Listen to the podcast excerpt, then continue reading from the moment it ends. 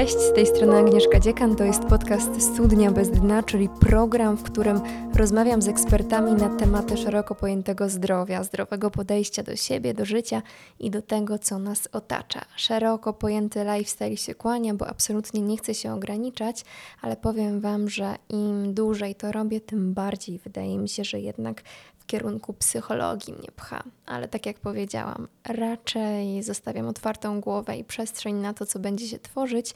Tymczasem lecimy z kolejnym odcinkiem. Psychologia znowu się kłania. Na wstępie chwalę się jakością dźwięku. Jeżeli wcześniej któryś z odcinków nie do końca dociągał, to już każdy jeden będzie dociągał. Na całe szczęście mam już sprzęt, pod którym chyba będę mogła podpisać się rękami i nogami i nie będzie żadnych fakapów, bo uwierzcie mi, jest to strasznie frustrujące, jak pracujesz, zapraszasz gościa, masz naprawdę fajny temat, a potem siadasz do montażu i jest klops, ratowanie, płacz, pot i, i wszystko co najgorsze. Także nie, to jest za mną. Cieszę się bardzo, bardzo, bardzo. Mm, jeżeli chodzi o dzisiejszą rozmowę, nie będę robiła bardzo długiego wstępu, bo wydaje mi się, że moje pierwsze skierowane pytanie do Olgi, którą dziś zaprosiłam, było mega długie i było super wstępem do tego, o czym będziemy rozmawiać, mm, ale powiem Wam na pewno trzy zdania. Po pierwsze, będziemy mówić nieco o neuroplastyczności mózgu, która jest teraz niesamowicie popularna, o tym, że ten mózg na przestrzeni czasu i tego, co robimy, się zmienia, potrafi się zmienić. Jeżeli wiemy, jak to wszystko pod tą naszą czachą funkcjonuje, mm, to wtedy możemy zadziałać, możemy być czujni, możemy świadomie budować mm, swoje nawyki, które są niesamowicie ważne. Bardzo dużą część rozmowy poświęcimy mm, popełnianiu błędów i temu, jak działa nasz mózg, kiedy te błędy popełniamy albo kiedy nadchodzi jakaś sytuacja, która może spowodować błąd w naszym działaniu. Dużo będzie o niepewności, o tym, jak nasz mózg działa w momencie, kiedy w niej jesteśmy, o tym, jak bardzo nienawidzimy niepewności, bo przecież wszyscy tak bardzo, bardzo byśmy chcieli, żeby wszystko szło jak po maśle i taki stres, niepewność, czy aby na pewno to, co robię, jest dobre, potrafi nas wykończyć, potrafi nas zablokować. Dużo bardzo będzie o tym, także jeżeli martwisz się, czy, czy robić to, co robisz dalej, albo czy zacząć coś innego, nie jesteś pewny, czy to dobry pomysł, czy to wyjdzie, e, to mam nadzieję, że ta rozmowa nieco rozwieje Twoje wątpliwości. Słuchajcie, zapraszam Was godzinka fajnej rozmowy z Olgą Marzec, psycholog, która zęby zjadła już na tym, co robi i oddaje całe, całe serducho właśnie psychologii, która jest niesamowicie fascynująca. Im dłużej to robię, to robię, podcasty robię, tym bardziej się przekonuję, ile jeszcze nie wiem. W ogóle ten cały proces jest super fascynujący. Dobra, nie przedłużam, bo włączyło mi się dziwne gadanie. Y, zaczynamy. Fajnie, że jesteś. Olga już teraz naprzeciwko mnie. Cześć. Cześć. Słuchaj, powiem Ci, że od samego początku, jak założyłam podcast Studnia bez dna, to miało być takie miejsce, w którym ja po prostu się rozwijam, miejsce moich inspiracji, miejsce, w którym, w którym mówię po prostu o rzeczach, które mi w duszy grają mhm. Mm, z przeróżnych kategorii. A finalnie wychodzi tak, że ostatnio praktycznie cały czas wrzucam odcinki w tematyce psychologicznej i obserwuję mocno statystyki, obserwuję jaki jest odzew i ewidentnie po prostu wszyscy tych treści potrzebujemy. I to jest y, niesamowite, bo z jednej strony wszyscy jesteśmy na maksa różni, a finalnie rozmawiając okazuje się, że mamy tak bardzo podobne problemy. Mhm. Tak, to prawda. I z jednej strony tych problemów jest bardzo dużo, a później zgłębiając to, czego my potrzebujemy, jest kilka takich rzeczy, które stworzą naszą podstawę. I na przykład, wiesz, boimy się wiadomo, śmierci, tego, że stracimy majątek mm, i tego, że coś nam nie wyjdzie, tego, że popełnimy błąd, tego, że nie będziemy tak perfekcyjni, jakbyśmy chcieli. I mhm. właśnie o tym dzisiaj będziemy głównie mówić, o tej niepewności, której tak mocno chcemy uniknąć. Mm, dlaczego to się dzieje? Powiedz mi, dlaczego my się tak strasznie boimy zacząć działać w obszarze, które nie do końca znamy? Dlaczego tak demonizujemy w ogóle nasz sukces, który ma być, wiesz, tylko i wyłącznie usłany różami, a przecież wiemy z drugiej strony, że tak to nie wygląda. Długi wstęp, ale musiałam. Wiesz co, ja sobie myślę, że y, dzisiejsze czasy to najlepiej pokazują, dlatego że żyjemy w czasach y, całkowitej kontroli. Mhm. I pandemia i ostatnie wydarzenia też wojenne idealnie to pokazały, że my lubimy mieć wszystko pod kontrolą, a mhm. jeśli tego nie mamy, to ta niepewność nas paraliżuje. Mhm. Po prostu powoduje, że my jak nie wiemy, co będzie jutro, a na przykład w ostatnim czasie tak często jest, w tych ostatnich dwóch, trzech latach, tak. bardzo trudnych dla, dla w sumie całego świata, to pokazuje, że my jak czujemy się niepewnie, y, czyli ta niepewność, czyli nie wiemy, co dalej się wydarzy i jakby nie wiemy, co jest prawdziwe, a co nie, bo to też jakby jest ważne, szczególnie w świecie też fake newsów, y, no to wydaje nam się, że po prostu jesteśmy w niebezpieczeństwie, bo też tak mhm. tak działa nasz mózg, że my, my lubimy wiedzieć. Tak. Bo inaczej y, czujemy się no po prostu rozedrgani, niepewni i że coś się stanie. Wiesz, lubimy wiedzieć, a z drugiej strony marzymy o przeróżnych rzeczach i chcielibyśmy zrobić to, to czy tamto, ale cały czas mhm. mamy taką, taką totalną ścianę. Tak. Tak, i wiesz co, też wydaje mi się, że to mm, trochę zakrawa o erę smartfonów, mhm. która mm, jakby powoduje, że my cały czas coś kontrolujemy, nie? Cały czas zerkamy i nawet y, nie myślimy o tym, że my skrolujemy jeden, jedno i to samo, ale to jest to FOMO, nie? Czyli to zerkanie. Tak i też na tym się opierają też zaburzenia lękowe, że my mhm. lubimy kontrolować. Mhm. Ja kiedyś usłyszałam od y, pacjenta, który powiedział, że on by bardzo chciał, żeby jego wszystkie czynności życiowe były cały czas pod kontrolą.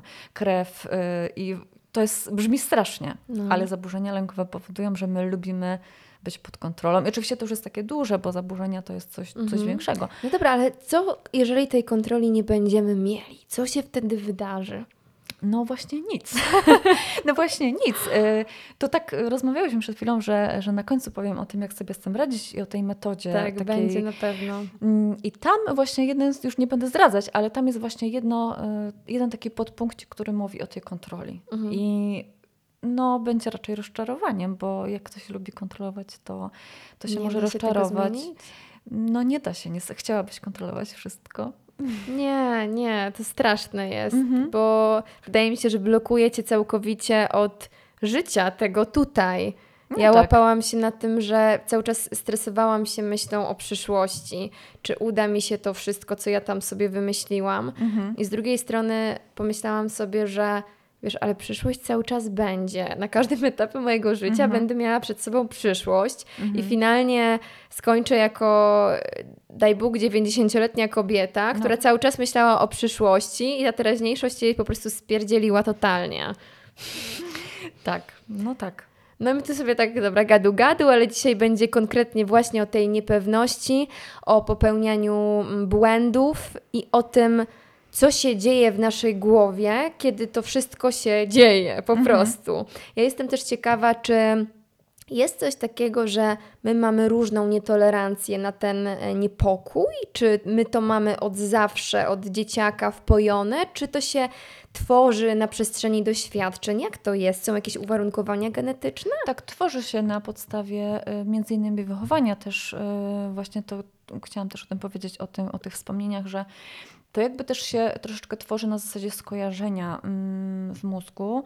Też tak tworzy się fobia społeczna, czyli jeśli taki nawyk, który mhm. jak kiedyś ba bałaś się ludzi i na przykład spotykania obcych, to na zasadzie wspomnień i ten, tej konsolidacji wspomnień w mózgu sprawi to, że będziesz nadal się bała. Czyli osoby, które mm, nie były nauczone takiej otwartości, oczywiście to jest przykład z tą fobią społeczną i otwartością do ludzi, natomiast to jest taki fajny przykład, który pokazuje, że jeśli mm, kiedyś tak było, to na zasadzie skojarzeń, to nasz mózg będzie dalej to to tak kojarzył, że będziesz się bała e, na przykład właśnie poznawać nowych ludzi. Mhm. Mm, więc oczywiście można coś z tym zrobić. No będę nudna znowu i powiem, że psychoterapia, tak. no bo fobia to jest jednak coś dużego, ale w ogóle taka otwartość do ludzi, już nie mówię o fobii, ale w ogóle o takiej po prostu otwartości, no to ona jest właśnie na zasadzie uczenia się, takiego wychowania i tego, jakie bodźce nas spotkały. Mhm czego nauczyli nas rodzice. Mhm. I środowisko też oczywiście. Więc nie do końca geny, bo wiadomo, że to jest w jakiś sposób nas e, kształtuje, ale no środowisko to jednak. No tak, tak. Tylko finalnie później, jak e, wzrastamy, to przychodzi taki moment, w którym e, mam nadzieję, większość z nas myśli sobie, że ma wpływ na to, co się będzie teraz z nim działo. Nie pamiętam nazwiska, ale pewien człowiek, który trafił na rok do obozu koncentracyjnego, powiedział moim zdaniem takie bardzo ważne zdanie, mm, że mogą nam odebrać wszystko, ale jest jedna rzecz, której nikt nie, mo- nie może ci odebrać. Jest to wolność od decyzji, jak zareaguje na daną sytuację. I nawet jeżeli to wydaje się dla kogoś niemożliwe, to to jest do wypracowania. I ja bym bardzo chciała o tym z Tobą porozmawiać. Na ile te nasze lęki, blokady przed zaczynaniem, ta niepewność jest do zmiany? Mm, Jak długo to może trwać? Jak wygląda w ogóle praca nad tym? Czy to jest kwestia samej psychiki, czy jednak w naszym mózgu coś się, wiesz, jakby zapisuje? Jak to wygląda? Tak, zapisuje się dokładnie. E, oczywiście, jak to się zmienia, bo też powiedziałaś o dwóch rzeczach, które mm, no, są ze sobą powiązane, bo psychika i mózg, one są ze sobą powiązane. Mhm. No tak, tak. E, I też szlaki neuronalne, one jakby zmieniają się mm, pod kątem zachowania. Ja wiem, że to brzmi magicznie, ale jeśli zmieniamy nawyk, to zmieniają się też nasze szlaki neuronalne. Mhm. Więc zmieniają się nasze postrzeganie, nasze, no, nasze uprzedzenia, to wszystko, co wypracowaliśmy. Oczywiście to nie jest tak, że wyciągamy to z głowy, po prostu tak, o, wyciągamy, tylko to jest bardziej na zasadzie wypracowania. mm, No, ile to trwa? Nie wiem. Nie ma Mhm. na to odpowiedzi. To trwa czasem miesiącami, czasem latami. Raczej wymaga to trochę czasu, ale jakby kropla po kropli i kropla drąży skałę, ale, ale to trwa tak naprawdę w zależności od tego, no od różnych czynników, kto jak y, pracuje. Mm, Oczywiście można to, to zrobić poprzez psychoterapię, ale ja też powiem o takich sposobach, które gdzieś tam możemy na co dzień wykorzystać po prostu sami. Mhm. Ale to już tak y, na końcu. Dobra, to Mm. teraz co? Powiesz mi w takim razie, co w tym naszej czaszce się dzieje w takim razie. Tak, pokrótce na Mm. pewno tak. Mhm. E, No bo zaczęłaś o tym, mm, o tej niepewności, więc, Tak. e, więc ja powiedziałam, że, że to jest coś, co sprawia, że czujemy się niebezpiecznie, dlatego że nie wiemy, co jest prawdziwe, a co nie.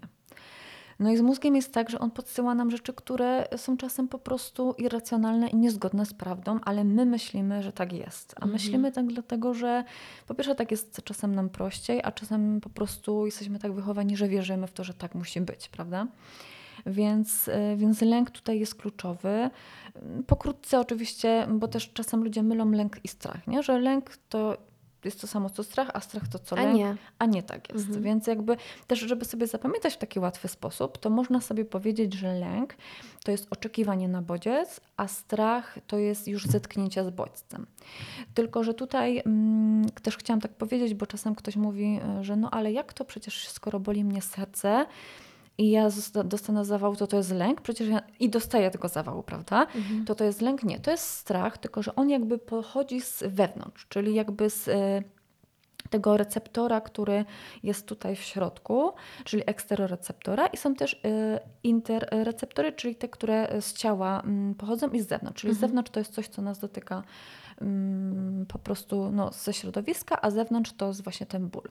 Czyli to jest strach. Natomiast lęk to jest oczekiwanie na coś, co może nastąpić, ale niekoniecznie musi, prawda? Mhm. Więc y, no i jakby tutaj działamy w tym lęku w sposób y, różnoraki. Y, on się składa z takich trzech komponentów, czyli poznawczy, behawioralny i somatyczny. Somatyczny to jest coś, co odczuwamy, behawioralny to jest to, co robimy, nie? A, a poznawczy to jest to, co myślimy po prostu y, w głowie. I to wszystko może się rozjeżdżać? Y, Tak, to znaczy, no jakby to, co się dzieje w mózgu, no to może wpływać na Twoje mm, irracjonalne myśli, wpływają na irracjonalne zachowania. Czyli Mhm. jakby to, co się tutaj dzieje w ciele, to jakby napędza się poprzez lęk, nie? Czyli te bicie serca, pocenie rąk, y, ucieczka, też powiemy trochę o tym unikaniu, bo to jest y, odpowiedź jakby na niepewność. Czyli niepewność y, nas prowadzi do unikania, Mhm. a paradoksalnie unikanie prowadzi do większego lęku. No tak, samo, sama historia mojego zaczynania podcastu, nie?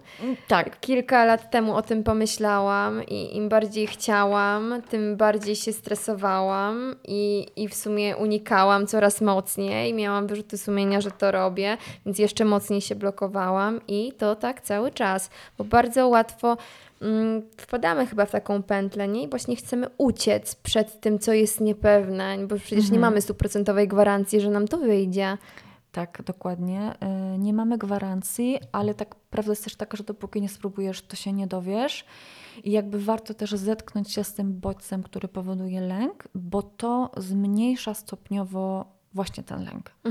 Bo czasem ludzie myślą, że jak y, no, zetkną się, to będzie coś strasznego, ale w końcu się z nim stykają i nie ma nic takiego strasznego, a powoli, powoli e, no jakby mogę z nim pracować. Oczywiście wystawienie się na lęk to nazywamy w psychoterapii ekspozycją.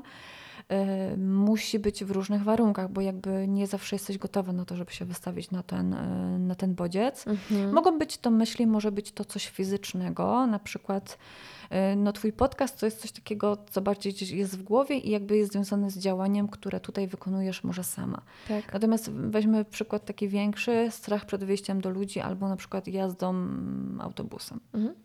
To jest coś, co czasem taką panikę sieje w człowieku, prawda? Tak. Więc y, czasem te bodźce są na tyle niebezpieczne, że trzeba to zrobić w bezpiecznych warunkach, no na przykład właśnie z psychoterapeutą albo z kimś bliskim, czyli wystawianie się powoli, powoli na dany bodziec.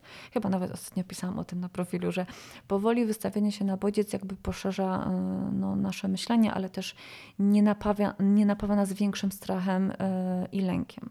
No bo to też jest jakby strach poniekąd, no bo ty się naprawdę tego boisz, ale lęk to jest właśnie oczekiwanie, że się coś stanie. Tak. I ja wiem, że to brzmi trochę absurdalnie. Ktoś może pomyśleć, że mm, no ale jaki problem jest wyjść z domu na przykład, bo tak wzięłam ten przykład. No dla niektórych to jest kamień milowy. Mhm, to Nie. prawda. I jakby w mózgu się, się pojawia taki, taki alarm, yy, który mm, no, powoduje, że trochę nas zalewa yy, no nie tylko kortyzol, ale też oczywiście noradrenalina i adrenalina. I pojawia się ta, mm, ta reakcja walcz, uciekaj albo udawaj martwego. Tak. Nie? Czyli jakby coś, co emocjonalnie nas kieruje, kie- uwaga jest skierowana na emocje. E, No i ten bodziec kieruje naszym zachowaniem, czyli ten komponent behawioralny. Nie? Mhm. No Ale i somatyka oczywiście. No tak, ale tak jak mówisz, czyli w momencie, w którym ja się delikatnie, krok po kroku wystawiam, to jest szansa, że pewnego dnia nie będzie mi to sprawiało takiej trudności.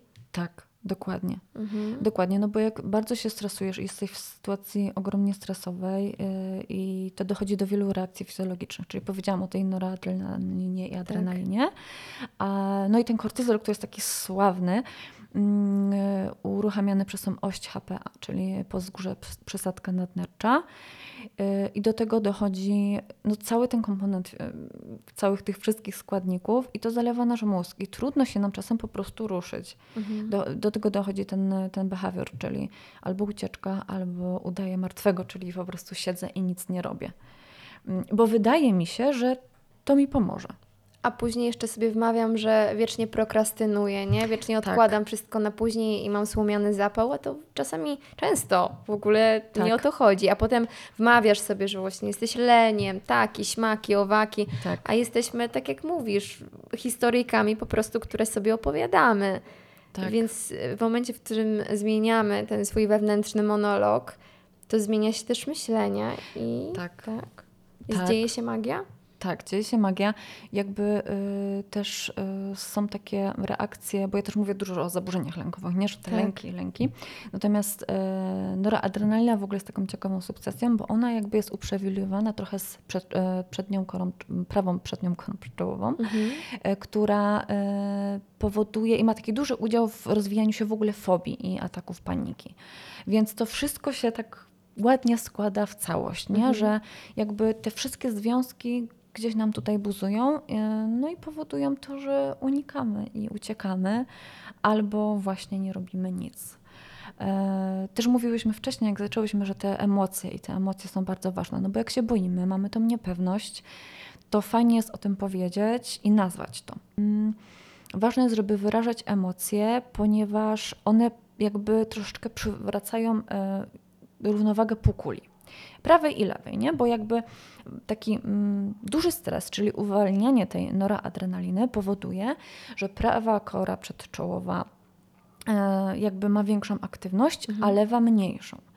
E, I to tak jak rozmawiałyśmy też wcześniej, że ona ma takie dwojakie znaczenie, bo z jednej strony bierze udział w lęku, ale też jest bardzo ważna w wyrażaniu ekspresji e, werbalnej emocji.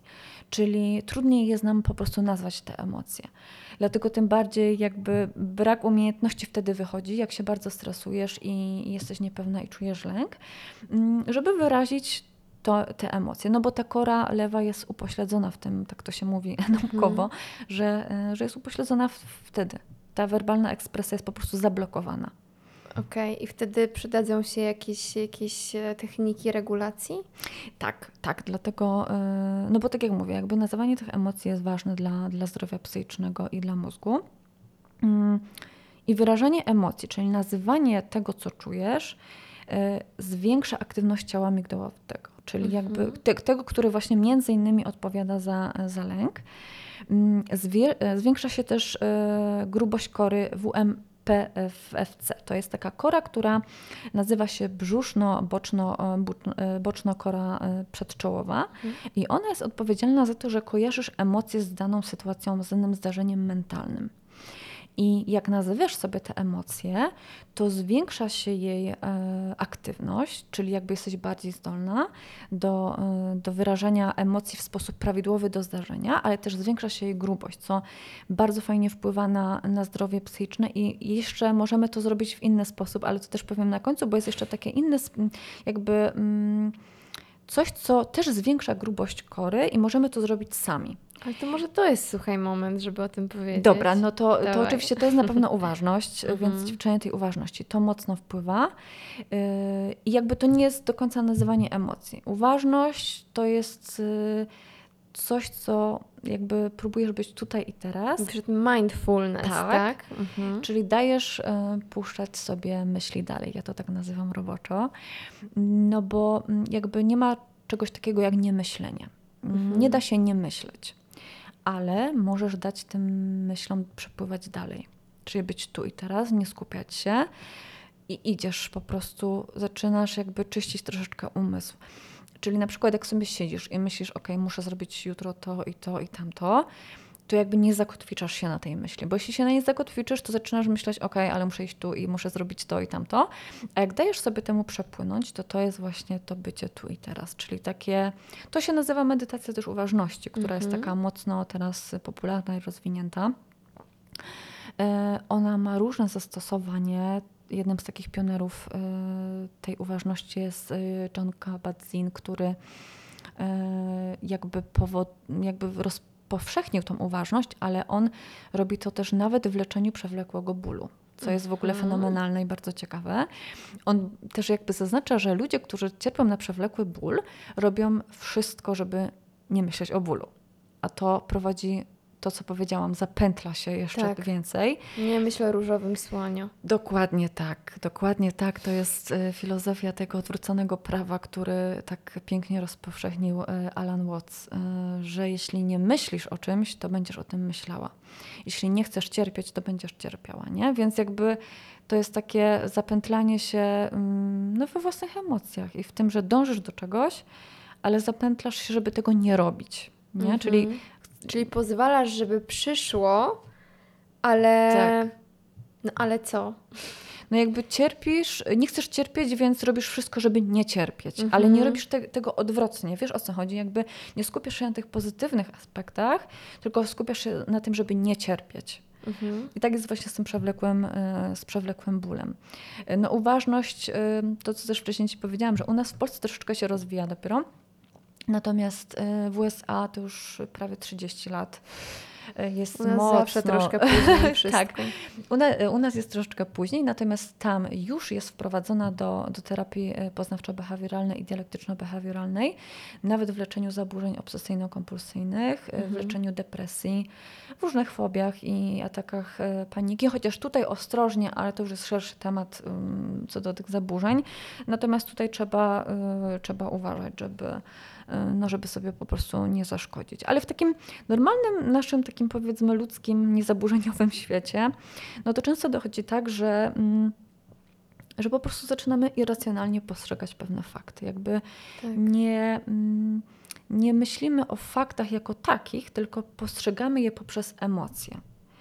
Y, Wcześniej powiedziałam o, o- tej noradrenalinie, ale ona też y, angażuje adrenoreceptory alfa 1 i beta. I to jest y, o tyle ważne, też o tym mówię, bo one upośledzają tą prawą korę przedczołową, zwalniają hamulce ciała amigdałowego i jakby to prowadzi do tego, że mm, no, zaczynasz po prostu warunkować się strachem. Zaczynasz irracjonalnie postrzegać pewne rzeczy, mimo że one jakby nie są takie, bo jakby nie masz się czego obawiać, jakby nie ma tego pierwotnego zagrożenia, ono nie istnieje, albo, ale ty sobie jakby kojarzysz na zasadzie e, no właśnie czegoś negatywnego i to jakby naz- nazywamy też e, zaburzeniem autostresowym, że tak po prostu się napędzasz. Mhm. E, Wtedy się pojawiają też znane, myślę, że każdy wie, co to jest flashback, Tak. czyli te nawracające krótkotrwałe przeżycia. I one jakby wracają ci, i tak jakby samo napędzasz się, nie? Czyli ten stres cały czas sobie krąży. E, No i co się wtedy dzieje? Dzieje się unikanie. I ono Mhm. jakby jeszcze bardziej napędza to, co powiedziałyśmy. A, a zetknięcie się z bodźcem, nawet te powolne, co jest fantastyczne, wycisza nam w mózgu ciało migdałowate, uruchamia lewą korę przedczołową, czyli to, co powiedziałam, że też ona blokuje tą ekspresję werbalną. Tak. Czyli jesteś w stanie bardziej sobie z tym lękiem poradzić, z tą niepewnością. Czyli jednak to zetknięcie z bodźcem wpływa realnie na mózg. Nie tylko na nasze zachowanie i psychikę, ale w ogóle zmienia ci Mhm. fizjologię. Warto jest chyba też, bo tak zastanawiam się, mm, Mhm. wyobrażając sobie, że jestem osobą, która funkcjonuje przez emocje, reaguje przez emocje, rozmawia z ludźmi przez emocje, tworzy relacje przez emocje. I, I na przykład takie zapisanie tego, co czuję w danym momencie, może mnie przybliżyć właśnie do tego, żeby troszeczkę się tak odkleić od tego, co ja tam sobie czuję. Tak, tak, myślę, że tak, y, jak najbardziej. Y, Ja czasem daję pacjentom dziennik emocji, oni to Mhm. uwielbiają, dlatego że mm, tak jak właśnie cały czas mówimy, że jeśli mamy chociaż w jakimś minimalnym stopniu tą y, upośledzoną lewą korę przed czołą, to masz trudności z, czasem z nazywaniem tych emocji. Tak. I to wynika nie tylko z mózgu, ale to też wynika z wychowania, bo czasem rodzice nie uczą cię nazywania tych emocji i e, gdzieś tam nie potrafisz tego nazwać. I sami tego też nie robią. Nie Nie, robią. Więc nigdy za dzieciaka nie słyszeliśmy. Dokładnie. Nic więcej niż jestem zły albo smutny. Tak. A jakby cały wachlarz emocji też pomaga ci troszeczkę wyrzucić z siebie to i jest kojące dla, dla psychiki. W dzienniczku emocji tam masz przykłady różnych, różnych emocji i to tak troszeczkę pokazuje ci, w jaki sposób też się zmienia twój nastrój. To y, jest y, też uważność poniekąd, taka uważność psychiki i ciała, tak, tak mi się wydaje. I to też y, jakby uczymy się siebie. To jest już poza psychoterapią. Oczywiście to też może być część psychoterapii, y, przynajmniej poznawczo-behawioralnej. Natomiast możesz zrobić to samo, czyli umieć nauczyć się, co ja teraz, y, umieć, umieć potrafić się mm, opisać to, co czujesz. Jakby, Spróbować być widzem tego, co dzieje się w Twojej głowie. tak, dokładnie i też, y, i też w ciele.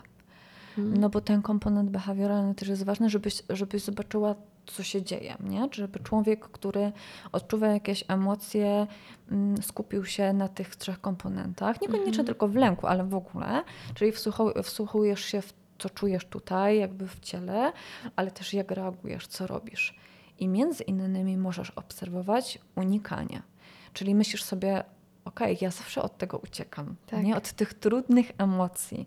Yy, I to, to jest właśnie mm, jakby taki sposób jeden z wielu, ale unikanie no to jakby jest najprostsze, nie? bo jest takim najszybszym efektem. Tak często dzieje się w związkach, nie? że wszystko jest ładnie, jest, są początki, są fajerwerki, a jak nagle przychodzi jakiś problem, to, to zaczynasz pakować walizki nie? I, i mówisz next.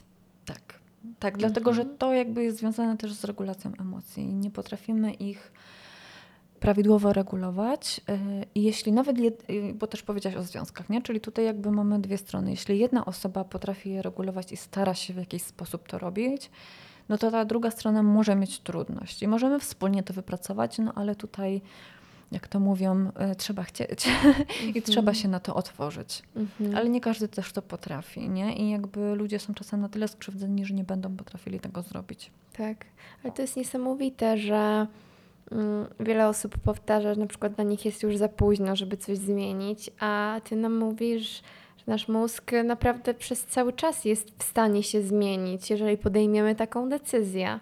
Tak. Tak, dokładnie. To znaczy możemy coś, coś z tym zrobić. Mówiliśmy też wcześniej tak poza mikrofonem o tej e, popularnej bardzo e, neuroplastyczności, nie? czyli o tym długotrwałym wzmocnieniu synaptycznym, czyli takim mm, jakby, to jest takie fajne wpływanie na to, jak możemy zmieniać nasz mózg, ale też naszą pamięć, która gdzieś tam się konsoliduje, te wspomnienia. Czyli Czyli to jest ta- fascynujące. To jest fascynujące, no bo mówiłyśmy też wcześniej o tej pamięci, która mm, dla naszego tutaj odcinku, który, Mhm. który jest o niepewności, ma największe znaczenie, czyli ta pamięć e, niejawna, czyli ta, która jest nieświadoma, niedeklaratywna, dlatego że tam się znajduje ta pamięć emocjonalna, czyli wszystko to, co gdzieś tam zapamiętaliśmy emocjami to tutaj jest jakby w tej pamięci. I w ogóle chcę też powiedzieć taką bardzo ciekawą rzecz, że to, co pamiętamy, czyli ta pamięć emocjonalna, dopiero koduje się w naszym mózgu po trzecim, czwartym roku życia. Czyli wszystko to, co wcześniej, nie koduje się w mózgu. Nie da się wrócić do tych wspomnień, dlatego że one nie zostały e, zakodowane. Czasem się tak zdarza, że są różni szamani na tym świecie, którzy mm, jakby robią na, e, taką rodzaj powiedzmy hipnozy. Oczywiście hipnoza ma też super zastosowanie, tylko ja mówię o czymś takim pseudopsychologicznym. E, I oni jakby mogą nas wprowadzić w taki stan, y, gdzie my, nam się wydaje, że wracamy do tych wspomnień przed trzecim, czwartym rokiem życia. Natomiast y, nie ma takiej możliwości, bo to się nie koduje. I jakby wszystko, co wydaje ci się, że to są mm, wspomnienia, to są projekcje mózgu, czyli coś, co ty byś chciała pamiętać, ale Mhm. niekoniecznie to, to miało miejsce, no bo nie da się tego zakodować. Ale w ogóle pamięć emocjonalna to jest coś fantastycznego, no bo ona jakby mm, robi takie powiązania śladów pamięciowych. To znaczy, to, co się e, pamięta w kontekście danej emocji, może ci się e, gdzieś tam zrodzić w toku życia na zasadzie skojarzenia z tymi samymi emocjami. Czyli następuje rekonsolidacja wspomnień. E, polega to na tym, że jest jakaś wypadkowa takich konkretnych emocji i konkretnych zdarzeń, czasem też osób, i to ci jakby wraca do mózgu. Na przykład, powiedzmy sobie przykład e, jakiejś takiej sytuacji, żeby to zobrazować. E, Jak na przykład rozmawiasz e, z rodzicem mm, i ta rozmowa jest powiedzmy miła albo neutralna, ale gdzieś tam pamiętasz, bo miałaś podobne emocje, które gdzieś tam wywołane są na przykład innymi czynnikami, z pracy powiedzmy, to to może ci się skojarzyć z tym wspomnieniem. Czyli jakby ta rekonsolidacja wspomnień, nie? Czyli wcześniej one się konsolidują gdzieś tam w głowie i później następuje ich, jakby powiedzmy w dużym skrócie, przypomnienie. Czyli kojarzysz emocje na zasadzie z innymi emocjami. Mhm. Czyli łączysz to, y, to w jedno. Y, Dlatego tak ważne jest, żeby pamiętać, że to, co my sobie myślimy i jak w ogóle postrzegamy i właśnie jesteśmy niepewni poprzez kontekst, nastrój, ogólnie taką, taką, taką pogodę ducha, czy ona jest, czy, czy jej nie ma. No i też te schematy, które gdzieś tam są wypracowane w naszych życiach e, Mhm. w toku całego, całego życia. Czyli ważne jest to, w jakim jesteś stanie emocjonalnym, bo ono jakby buduje mm, to, jak da, postrzegasz daną sytuację. To jest niesamowite, ale to się jakby zapamiętuje w mózgu, w tej Tak. pamięci długotrwałej, e, niejawnej, która jest e, no między innymi właśnie pamięcią emocjonalną. Tam mamy różne. Ona jest sterowana właśnie przez ciało migdałowate, które też bierze udział w lęku. Tak. E, Ja pamiętam ma, mam w sobie na przykład taką reakcję i to jest y, myślę, że idealnie pasujące. Mhm. Wystarczy, że mój partner powie dwa słowa, które wiem, że rozpoczynają rozmowę o sprzątaniu. Mhm. I ja automatycznie reaguję, staram się już tego nie robić, agresją. I on mówi, ale jakby chciałem tylko coś zapytać. A ja już mam puch, wiesz. Bo dlaczego? No bo po prostu mi się to kojarzy automatycznie. Mhm. I zaczęłam w tym grzebać i mam jasną sytuację w swojej głowie, dlaczego tak się dzieje.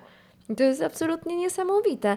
Kto w życiu swoim nie powiedział, nie usłyszał, szukasz dziury w całym, niech pierwszy, niech pierwszy rzuci kamieniem. Czasami jest, wiesz, super wspaniale, ale szukasz problemu. Szukasz problemu, bo jesteś przyzwyczajony do tego, że całe życie na przykład żyłeś w lęku i jest O nagle zas- konkretną rzecz. tak, i jest nagle za spokojnie. I tutaj też pojawia się właśnie pojawia się niepewność czasami w momencie, w którym jest dobrze. Mhm.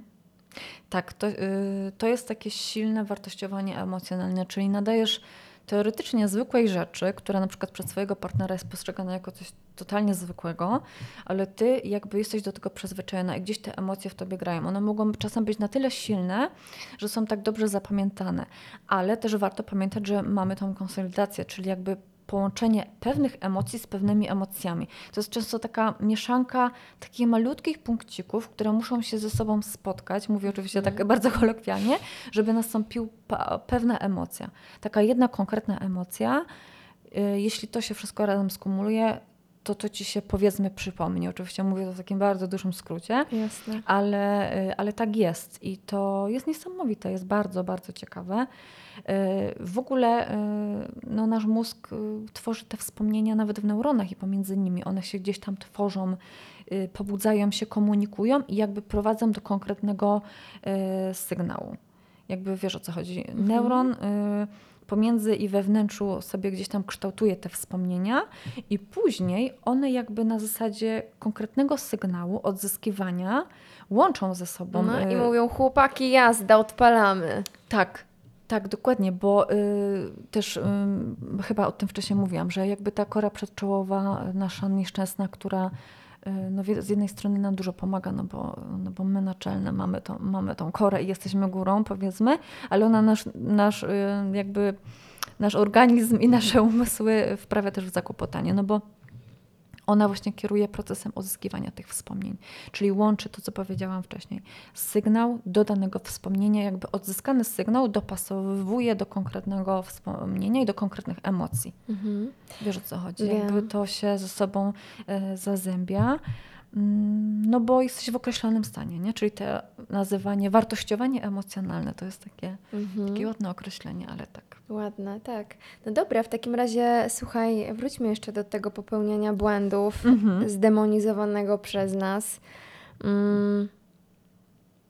Jak my mamy sobie w głowie to ułożyć, że to nie jest koniec świata, jak coś nie wyjdzie? Mhm. Jak faktycznie zrozumieć i uwierzyć w to, zwłaszcza, że tak ostatnio sobie pomyślałam a propos wiem, filmów na przykład i bohaterów, że, Mhm. ka- że w każdej historii mamy jakiegoś bohatera Mhm. i ten bohater jest bohaterem. Dlaczego?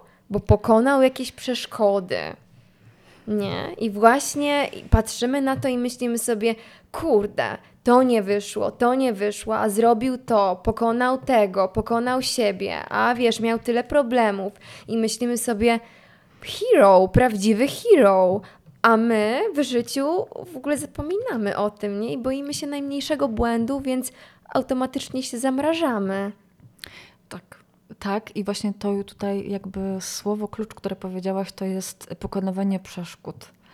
I e, trochę mnie zmuszasz do tego, co chciałam powiedzieć na końcu, że e, chciałam tak zakończyć, ale, e, ale po- Słuchaj, powiem podcast to teraz, rządzi się swoimi prawami. że jakby to jest zdanie, które trzeba zapamiętać, że popełnianie błędów buduje doświadczenie. I jeśli my nie będziemy budować tego doświadczenia, to jakby to do niczego nie prowadzi. Jakby zauważ też, co mówią osoby, które osiągnęły powiedzmy jakiś sukces. Ja wiem, że to jest określone, czasem różnymi doświadczeniami i też e, zdrowiem psychicznym. Jakby to tutaj nie ulega wątpliwości, ale osoby, które gdzieś tam do czegoś dążą i faktycznie gdzieś tam osiągnęły to, mm, choćby nawet y, występują w social mediach i w telewizji i tak dalej, no i gdzieś tam sobie y, rozmawiają wtedy z dziennikarzami i właśnie oni często pytają, no ale jak to się stało? Że po prostu no, no jesteś ideałem, jesteś fantastyczny. Ale jakby to jest też takie miłe i budujące, że, bo jakby zdrowie psychiczne coraz bardziej popularne jest, to tak, co powiedziałaś. Nie? Całe szczęście. Tak. Jakby coraz więcej takich też właśnie popularnych osób otwiera się na to i mówi i podkreśla, co jest uważam super, że jednak spotkali się z wieloma przeszkodami. Jakby to czasem była e, krew i łzy pot i po prostu bardzo dużo ich to kosztowało. Czasem też mówią o problemach psychicznych, depresja, mhm. lęki i tak dalej, ale w ogóle mówią o tym, że jednak popełnianie tych błędów, czyli to, że nam nie wyjdzie 100 razy, ale ja spróbuję 101, to jednak buduje nie tylko nasze doświadczenie, ale też buduje nasz samych. No jakby wiadomo, tutaj regulacja emocji jest ważna. Ale wiesz, no to, że nam nie wyjdzie, to totalnie nas nie definiuje. To znaczy, że to nie był do końca ten sposób. Tak. A, my... A czasem ludzie próbują tym samym sposobem yy, i dziwią się, że nie wychodzi. Tak, no może później spróbuję i robię to samo, i robię to samo. Robię Jest to cały samo. czas tak, tak, tak, tak. I yy, jakby to się zapętla i znowu zapętla się lęk. Znowu ta kora no przedczołowa lewa jest uaktywniona. Yy, no i nie prowadzi to do niczego, bo jakby wzrasta y, lęk, wzrasta to, że mamy tą niepewność i jakby, y, no ale tutaj też zakrawamy o frustrację, nie? bo jakby popełnianie błędów i nieosiąganie celów, no to to jest też frustracja, prawda? Więc, mhm. Y, ale lęk, y, lęk też, dlatego że niepewność przed kolejnym jakby krokiem, nie? bo nie wychodzi mi. Tak. No tutaj też jest istotna ta regulacja emocji, nie? że jak sobie z tym radzimy, bo też mówimy o tym, żeby próbować, ale ktoś powie, no okej, okay, ale ja sobie z tym nie radzę. I tutaj właśnie ta regulacja emocji jest na tyle istotna, żeby jednak no czasami z kimś pogadać mhm. i po mhm. prostu sobie dać pomóc, no bo to jest też e, jakby budujące pod kątem właśnie popełnienia tych błędów, nie? Że ja daję sobie przyzwolenie na to, że czasem mi nie wyjdzie. Tak. No i jak masz wyznaczony ten cel, no to takie właśnie jedno pytanie. Mm, co jeżeli tym sposobem tego nie osiągnę już teraz? Mhm. Co się wydarzy? I zazwyczaj, no pewnie znajdzie się sytuacja, w której odpowiedź będzie inna. Odpowiesz sobie właśnie, no w sumie no nic takiego, tylko będę miał może trochę podcięte skrzydła. Mhm. Ale wydaje mi się, że te podcięte skrzydła mogą brać się też z tego, możesz mnie wyprowadzić z błędu oczywiście, jeżeli tej farmazony jakieś klepie, że my z góry zakładamy, że chcemy, żeby poszło jak po maśle i wyznaczając sobie cel, nie uwzględniamy tego, że okej, okay, to może nie wyjść, tylko mhm. wiesz, po prostu zero-jedynkowo, to jest plan i tak ma być. My nie godzimy się trochę z tym, że boczne coś, drogi. Tak, mhm. coś tam może się powinąć. Mhm.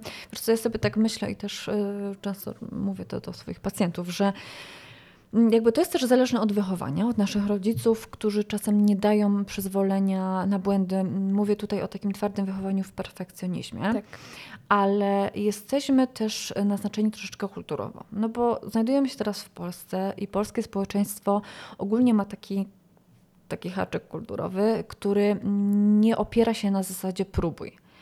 To znaczy, nie mamy tutaj takiego czegoś, że ok, jak ci nie wyjdzie, no to trudno, możesz spróbować. Tylko my w dużej mierze y, opieramy się na tym, że jeśli ok, idziesz na te studia, no to je dokończ. Tak. I rodzi się frustracja, bo ja na przykład tego nienawidzę. E, I to jest, ja to obserwuję, o tym też oczywiście piszę w ogóle kulturowość naszego narodu. To się powoli zmienia, mm, ale jednak warto o tym pamiętać, żeby dać sobie przyzwolenie na błędy, no bo one, tak jak powiedziałaś, nie definiują nas. To jest mhm. piękne słowo.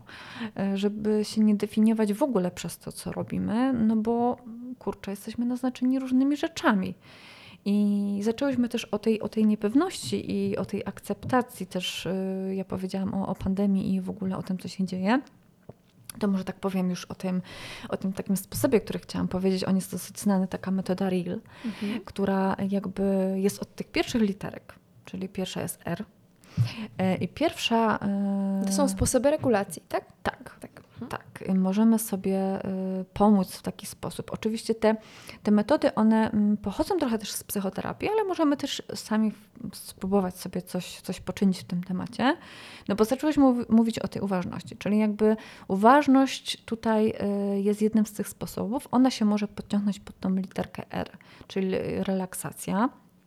Mm, relaksację możemy robić poprzez techniki głębokiego oddychania, czyli oddychamy w sposób taki po, od toru brzusznego do góry. Mhm. Mm, no, są różne oczywiście techniki, to jest taki najprostszy.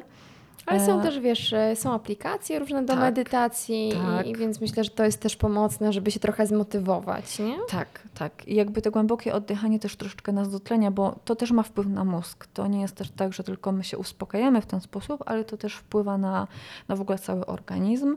Dużo się mówi te, teraz o jodze i rozciąganiu, bo to też wpływa właśnie na, e, na cały organizm i w ogóle na nie tylko na zdrowie, bo też ludzie to łączą z zdrowiem fizycznym, ale to też wpływa na nasz, e, nasz mózg i jest w ogóle bardzo, bardzo dużo badań na ten temat, żeby jednak rozciągać ten organizm i ćwiczyć, bo to wpływa na nas nie tylko relaksująco, ale w ogóle tak motywująco mhm. do zmian. E, medytacja oczywiście lub medytacja przez uważność, czy medytacja uważności. Możemy tutaj też podciągnąć pod tą modlitwę, która dla niektórych jest medytacją, jak najbardziej oczywiście można. To wszystko aktywuje układ przewspółczulny, czyli jakby wpływa realnie na nas. Y, no i zwiększa, y, zwiększa wszystkie te sygnały w mózgu, sygnały nerwu błędnego, czyli taka ogólna odporność organizmu, ale też właśnie mhm. psychika. Mm, kolejna y, to jest ekspozycja, czyli literka E, no bo tutaj mamy wszystko od angielskiego, czyli exposure. Nadawanie sobie takiej mm, czasu na ekspozycję. I to, co powiedziałam wcześniej, może być to ekspozycja na bodziec no ważne jest, żeby ta ekspozycja była bezpieczna, czyli mhm. to, że stykamy się z jakimś bodźcem musi być dla nas bezpieczne, ale może być też to stykanie się z myślami, czyli te myśli mm, stresowe, lękowe. Y, takim sposobem jest na przykład dawanie sobie czasu na zamartwiania się, czyli na przykład ustalasz sobie, mhm. że danego dnia zamartwiasz się przez godzinę i rozkminiasz to wszystko, tak, tak jakby okay. dajesz temu upust, Aha. E, żeby mm, jakby zamartwiać się, zamartwiać, puszczasz wszystkie swoje lęki mhm. i jakby to powoduje, że one jednak się uruchamiają, ale nie myślisz o tym cały czas, tylko dajesz sobie na to czas. Ale jesteś w stanie to kontrolować na zasadzie, dobra, od 18 do 19 się martwię, a później nie? Jesteś, ale to okay. czasem wymaga też y, ćwiczeń. Praktyki. Tak, mhm. wymaga praktyki, natomiast ta praktyka y, powoduje, że dajesz szansę swojemu mózgowi na ćwiczenie umiejętności radzenia sobie ze stresem i lękami. Dlatego, że tutaj jakby, jak dajesz sobie czas na, te, na tą godzinkę na przykład zamartwienia się, to y, rozwija się w tobie umiejętność radzenia sobie z lękami, no bo jakby dajesz im upust i dajesz im w ogóle żyć, nie spychasz, czyli nie unikasz. Mhm. Włącza się tutaj kora oczołowo-dołowa, y, która y, ta kora, ona jakby mm, daje sobie przyzwolenie, żeby się w ogóle nauczyć umiejętności radzenia sobie, tak? Yy, to jest w ogóle szerszy temat kora oczoło, dołowa, czołowa, bo ona no, też fantastycznie jakby zakrywa o te lęki, ale dajesz jej umiejętność um, uczenia się tego, nie? żeby jednak dać tym lękom żyć, jak ja to mówię, żeby one nie jakby, bo odsyłanie tych myśli lękowych i takich stresowych, czy jeśli się czymś stresujesz, powoduje, że znowu zapętlasz się, nie? Tak. Bo jakby um, jeśli ja ci powiem tak, nie myśl o tym, no to ty będziesz bardziej o tym myśleć. I mhm. jakby to też jest ważne, bo wiele osób y, czasem przychodzi do, do, właśnie do psychologa czy do specjalisty w ogóle jakiegokolwiek y, zdrowia psychicznego czy, czy lekarza i mówi, ja nie chcę o tym myśleć. Tylko, że jeśli się z tym nie rozprawisz, to to będzie cię goniło. Trochę jak taki mały tak. złośliwy króliczek. Więc to gdzieś tam, y, gdzieś tam będzie, będzie wracało. Więc warto się z tym rozprawić i dopiero nauczyć swój mózg tego, że jednak możesz sobie z tym poradzić. Mhm. Że ta umiejętność y, stykania się z bodźcem nie jest taka straszna i ona ci jakby powoduje to, że to ciało migdałowate się wycisza, no Mhm. i powoduje, że, że jesteś w stanie w ogóle mm, przeskoczyć trochę, no bo nasz mózg trochę nas blokuje, nie? Przed działaniem. Tak. Czyli mówisz o takim budowaniu mozolnym, bo mozolnym, ale jednak Tak. budowaniu zaufania do siebie. Tak, bo to cały czas mówię, że jakby nasz mózg podsyła nam różne głupoty. To znaczy coś, Tak. co jest irracjonalne, ponieważ jest podszyte tymi emocjami i tymi, to co powiedziałam o tej konsolidacji wspomnień, nie? Czyli to wszystko się kumuluje w nas, to co sobie zapamiętaliśmy w tej pamięci emocjonalnej, no i powoduje, że, że możemy to kojarzyć, mówiąc bardzo ogólnie źle. To znaczy kojarzysz emocje niekoniecznie z tym, co trzeba. Mhm. Bo to powiedziałam ten przykład z rozmową na przykład z rodzicem, nie? że Tak. jeśli rozmawiasz o czymś neutralnym, to ty możesz mieć gdzieś tam w sobie jakieś wspomnienia i żal, który nie został w żaden sposób przepracowany i, i wyciągnięty, że tak powiem, na zewnątrz. No i on będzie wracał. Nie? Więc warto sobie y, dać tą ekspozycję na, na te wszystkie swoje y, niepewności. A niepewność też zaczęłyśmy o tym mówić, że mm, jakby trzeba pamiętać, że nie możemy kontrolować wszystkiego. I właśnie kolejną literką w tej, w tej metodzie jest A, czyli y, akceptacja, expansions. Y, Dajemy sobie przyzwolenie na to, że nie możesz kontrolować wszystkiego i tak będzie zawsze. To jest właśnie ta zła wiadomość, że, że jakby nigdy nie masz całkowitej pewności. Y, Ja się też spotykam, mm, jak mam pacjentów z zaburzeniami lękowymi, to oni często mówią, ale ja chcę wiedzieć na 100% Mhm. ale nie, nie da się tak, że na 100%. Natomiast możesz próbować powoli, powoli wychodzić z tego. Czy na przykład boję się wyjść, to robię to po raz, y, nie wiem, dłuższe trasy i troszkę dłuższe i troszkę dłuższe i troszkę dłuższe. I jakby uczysz mózg, że da się Mhm. i uczysz tego, że może nie masz pewności na 100%, no bo przecież zawsze się coś może wydarzyć, ale Jasne. może się wydarzyć każdemu. I mi, i tobie. A strach ma wielkie oczy. A nie? strach ma wielkie oczy i jakby y, lęk y, jest na tyle duży wtedy, że on jakby, no ja już mówię to o zaburzeniach, czyli coś, co panuje nad nami, nie? Ale w ogóle niepewność jest taka, że no, tak jak powiedziałam o tych smartfonach, nie? że co się stanie, jeśli nie sprawdzisz y, tych wiadomości po raz dziesiąty w przeciągu godziny? No nic. No. Oczywiście żyjemy w czasach bardzo trudnych na ten moment i to, co się dzieje na świecie, jest bardzo przykre, no bo sytuacja jest dosyć dynamiczna. Prawda? Jeśli chodzi zarówno o pandemię, jak i o wojnę, no tutaj to jest, ja, ja to rozumiem, tylko że też mm, pamiętam, jak miałam wykład na, na początku chyba pandemii, właśnie dotyczący pandemii, jak sobie z tym radzić. I tutaj jakby zarówno ja, jak i inni y, psychologowie, specjaliści i w ogóle wszyscy zaznaczali, że jednak dać sobie przyzwolenie, żeby się nie bodźcować tym, co negatywne, bo to nam bardzo, bardzo nie pomaga. Żeby dać sobie przyzwolenie na ograniczenie czegoś, co jest negatywne. Mhm. Bo czasem się y, budzi w nas takie poczucie winy, że jeśli ja nie będę się bardzo przejmował, to będę złym człowiekiem, albo w ogóle co to ze mnie za człowiek, ja się tym nie Tak. przejmuję. Tak, a czasami sobie, tak to co mówisz, czasami sobie wymawiamy, że powinniśmy coś czuć w danej sytuacji, nie? Tak, tak. Im bardziej sobie wmawiasz, tym większy czujesz dyskomfort i Tak. budują się lęki. Tak, dokładnie. Znowu A kołowrotek. jakby y, zadbanie też o swoje zdrowie psychiczne nie jest egoizmem. Po prostu my też musimy o sobie myśleć. Jakby to też jest ważne. E, Więc, e, więc ta akceptacja, że nie ma w życiu pełnej kontroli, jest niezwykle istotna. No i trzeba sobie dać e, zrozumie, jakby przyzwolenie, żeby zrozumieć, że akceptacja jest częścią całego naszego życia, jest jakby taką materią. Tak. Więc jakby ja wiem, że niektórzy bardzo chcą i, czasem nas pocieszają takimi słowami: Słuchaj, wszystko będzie dobrze, obiecuję ci to na pewno. To ja mam taką radę, żeby powiedzieć następnym razem: Dziękuję ci, ale uczę się właśnie, że niepewność jest częścią mojego życia i daję jej żyć. I ja nie wiem, czy będzie dobrze, bardziej jakby jest pomocne, żeby jeśli chcecie kogoś pocieszyć, żeby powiedzieć, słuchaj, niezależnie co się wydarzy, ja będę przy tobie i sobie poradzimy z tym. I jeśli coś będzie nie tak, to słuchaj, będą może Jestem. inne rozwiązania. Tak. Natomiast nie dawanie takiej pewności komuś, nie, będzie dobrze, na 100%, nie, Nie, przejmuj się. Nie przejmuj się. No to tym bardziej będziesz się przejmowała, bo tak, Tak. działa mózg, tak, Tak. działa lęk. Mm, I nie możesz nigdy nikomu czegoś obiecać, bo nie wiesz tego. Oczywiście, możesz przewidzieć, ale też fajnie sobie pewne sytuacje rozłożyć na czynniki pierwsze, to znaczy takie prawdopodobieństwa. I to jest bardziej pomocne, dlatego że taka osoba widzi, że faktycznie może tak być, ale w sumie może być też inaczej. I jakby Mhm. dajesz sobie takie przyzwolenie na to, żeby. y, Nie mówię o takim zamartwianiu się, bo zamartwianie się to jest y, dążenie donikąd, bo nie opiera się na działaniu i na takim rozkładaniu na czynniki pierwsze, tylko po prostu martwisz się, bo się martwisz, Tak. ale w sumie nie wiesz. Czy. Dla samego martwienia. Dokładnie.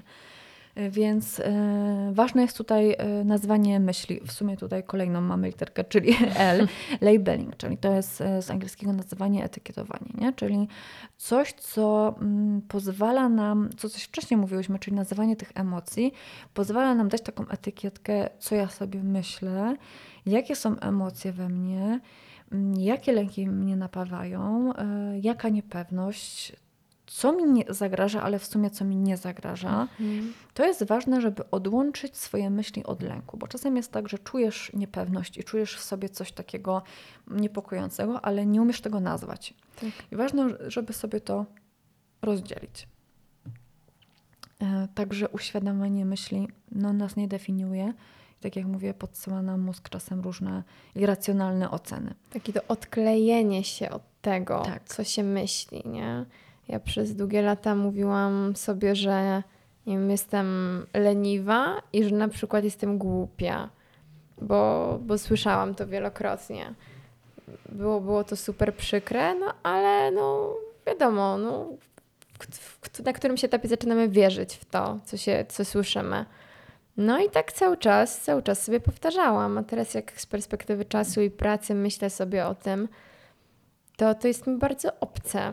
Wiesz, jakby ja wiem, że zdarzało mi się czuć Mhm. tak, w ten sposób, ale nigdy taka nie byłam. I, uzmysłowienie sobie tego, że to wszystko, co o sobie myślisz, to nie jest prawda, Mhm. to jest, jest niesamowicie takie wow, daje, daje przestrzeń do oddychania. Dokładnie. Też tak się mówi, że nikt ci nie dokopie jak ty sama. Oj, tak. No Jesteśmy właśnie. najgorsi dla siebie. W życiu byśmy drugiemu człowiekowi nie powiedzieli tylu przykrości i złych rzeczy, jakie jesteśmy sami w sobie, sami sobie w stanie wrzucić. Straszne, Dokładnie. straszne to jest. No, ale też dużo pochodzi, tak jak mówię, z ciała, nie? że czasem sama nie wiesz, czemu się źle czujesz yy, i czemu się nie czujesz w danej sytuacji niepewnie, to Mhm. znaczy nie czujesz się na tyle kompetentna, żeby coś zrobić. I to znowu wracam do tej konsolidacji wspomnień, czyli to, co słyszałaś kiedyś, że jesteś głupia, niekompetentna, nie wiem, leniwa, to to trochę tworzy ciebie w jakiś sposób, yy, znaczy nie tworzy ciebie jako człowieka, ale tworzy gdzieś twoje postrzeganie siebie. Siebie. Mhm. Bo to, co powiedziałam, że to jest to wartościowanie emocjonalne, czyli ten kontekst emocji, który gdzieś tam ty sobie nazywasz i definiujesz y, siebie w ten sposób, chociaż nie powinnaś, bo to ciebie nie definiuje, tak. ale ty się postrzegasz poprzez te negatywne rzeczy. To się też nazywa warunkowanie też strachem, czyli czymś takim, co jest negatywne i mimo, że ty już nie masz się czego bać i nie masz y, powodów na przykład, żeby myśleć o sobie, że jesteś leniwa, bo osiągnęłaś to, to i to i jakby y, idziesz do przodu, bo chcesz, bo Mhm. rozwijasz się, to ty gdzieś tam czujesz się niepewna, nie? Więc Tak. to jest to warunkowanie, które gdzieś tam jest podsycone emocjami, ale też doświadczeniem. No, to jest to, co powiedziałaś też o popełnianiu błędów y, i myślę, że to jest ważne, żeby dawać sobie przyzwolenie na luz. Bo jeśli raz nie pójdziesz i nie zrobisz tego treningu, albo dzisiaj nie wiem, miałaś się uczyć czegoś, ale o sobie odpuszczasz, to jakby nie tworzy całości. Trzeba Tak. też dać sobie odpocząć. Czy, ale wiesz co, boimy się też ocen, bo umówmy się, ludzie bywają brutalni. Tak. I e, strach się przyznać, że masz braki w wiedzy podstawowej, że Mhm. czegoś nie potrafisz. No jak? Wiesz, masz program Matura to bzdura, ktoś zapomniał, kiedy się zaczęła e, druga wojna światowa i, i To jest bardzo wpędzało w, ko- w kompleksy. tak. ogromnie. I potem, wiesz, oglądali ci ludzie te filmiki i ci wszyscy, którzy nie znali jakiejś konkretnej daty czy obliczenia, myśleli sobie, o ja, wiesz, ale jestem baran. Mhm, Tak, ale tutaj też wchodzi czynnik e, takiej impulsywności i emocjonalności, no bo nagle ktoś cię zaskakuje, nie? No oczywiście. I nie wiesz, no ale jestem głupia, ale prawda jest taka, że inteligencja niekoniecznie opiera się o to i ważna jest też inteligencja emocjonalna, czyli jak my się tym regulujemy. Bo to, co powiedziałaś, że ocena ludzi, tylko że to też jest zależne od tego, jak my to odbieramy. Bo to, y, czy oceniamy innych, czy oceniamy siebie, to jest znowu, będę nudna, ale znowu powiem, że to jest właśnie nasze wychowanie, hmm. ponieważ jeśli wcześniej y, zostaliśmy wychowani w takim środowisku czy w takiej rodzinie, gdzie ocenianie było bardzo ważne i takie no jakby było w domu obecne i wyśmiewanie, bo takie rzeczy się zdarzają, to my będziemy tym bardziej to robić. Tak. Będziemy sobie odbijać to. Tak. A nawet e... jeżeli ktoś nas, wiesz, totalnie obśmieje, no to fuck it, nie? To jest jego. Tak. To jest totalnie jego. Tak, dokładnie. No, no, no dobra, lecimy dalej. No chyba, chyba wszystko powiedziałam, co Wszystkie chciałam powiedzieć. literki już poszły? tak, okay. mamy R, czyli relaksację, przypomnę, mamy ekspozycję, mamy akceptację, no. no i etykietowanie, czyli labeling. Nazywanie, etykietowanie to można różnorako sobie nazywać. Czyli takie, no, takich czterech jeźdźców, które są, którzy są pomocni. Oczywiście jeszcze ta uważność, no to mówiłam, że jakby można sobie ćwiczyć tą uważność. E, ja wiem, że ta uważność trochę tak wprowadza czasem we frustrację, bo to też słyszę od pacjentów, że kurczę, ja nie umiem tego robić. No. Ale warto sobie ćwiczyć i warto sobie dać znowu troszeczkę poluzować, i nie być mistrzem zen od razu, bo nikt nie został od razu kabatem zinem i po prostu tutaj będzie mistrzem, bo no, to tak nie funkcjonuje.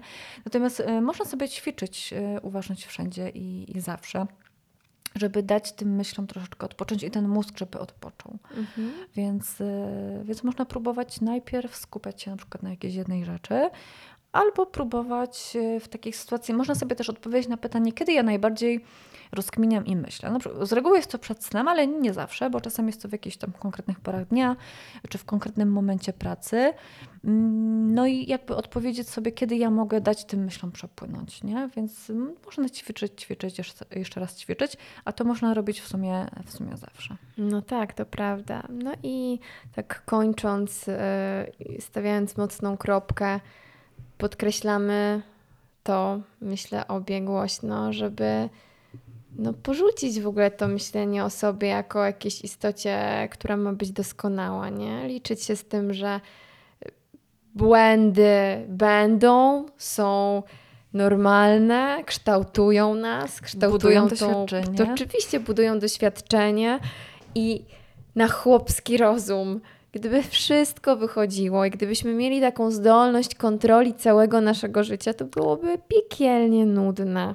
Byłoby nudne, ale też yy, by jakby paradoksalnie wpędzało nas w jeszcze większą niepewność i większy lęk. Tak.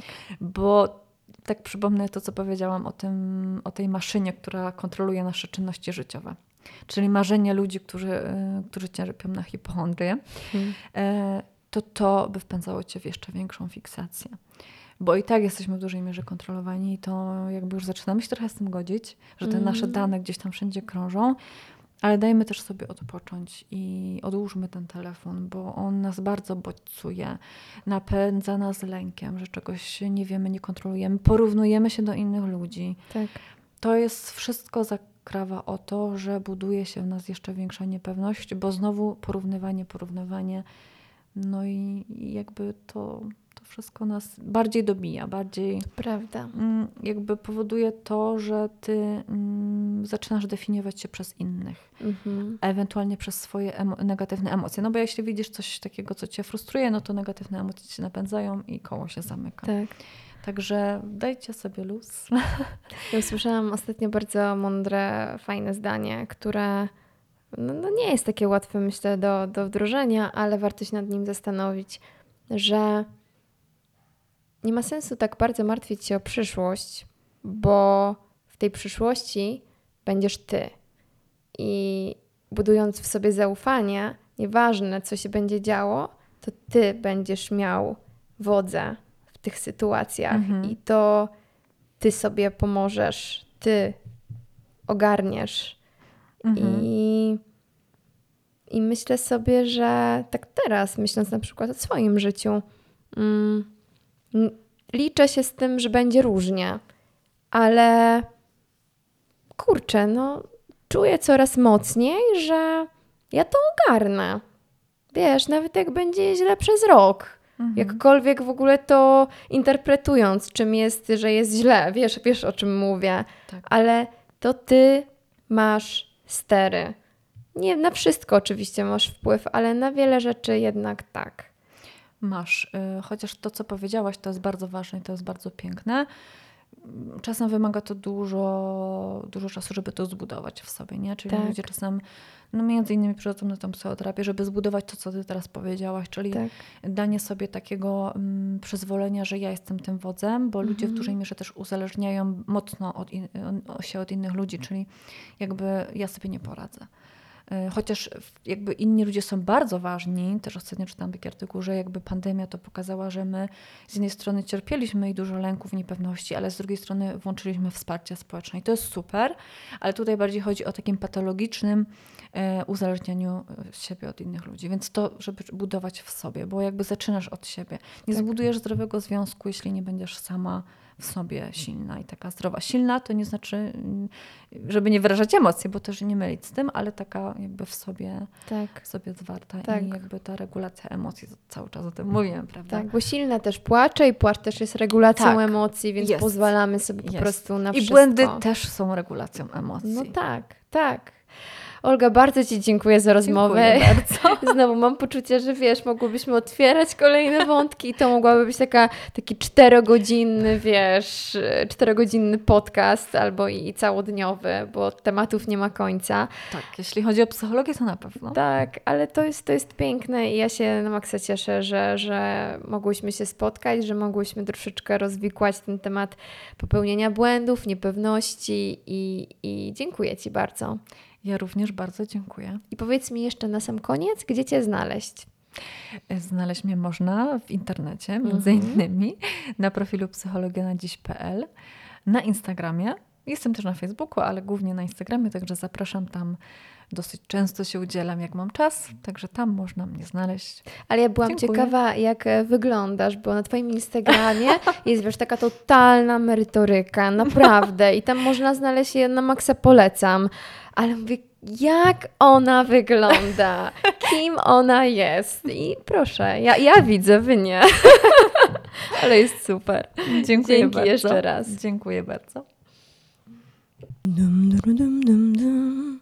To jest właśnie końcowy dżingiel, dżingiel, który mówi, że to już czas ocenić ten podcast. Tak na poważnie, jeżeli podobała Ci się ta rozmowa, będę mega wdzięczna, jeżeli zostawisz po sobie ślad w postaci jakiegoś komentarza, być może u mnie na Instagramie Agnieszka Dziekan, a być może dasz mi jakąś gwiazdkę na Spotify bądź na tym, na czym mnie słuchasz. Jeszcze jestem na pewno na YouTubie i na Google Podcasts. Jeżeli chodzi o inne platformy, wciąż to ogarniam, ale będę i tam, obiecuję, dam znać kiedy. Miłego dnia Ci życzę tak czy siak. Słyszymy się za tydzień. Tymczasem buziaksy. Hej!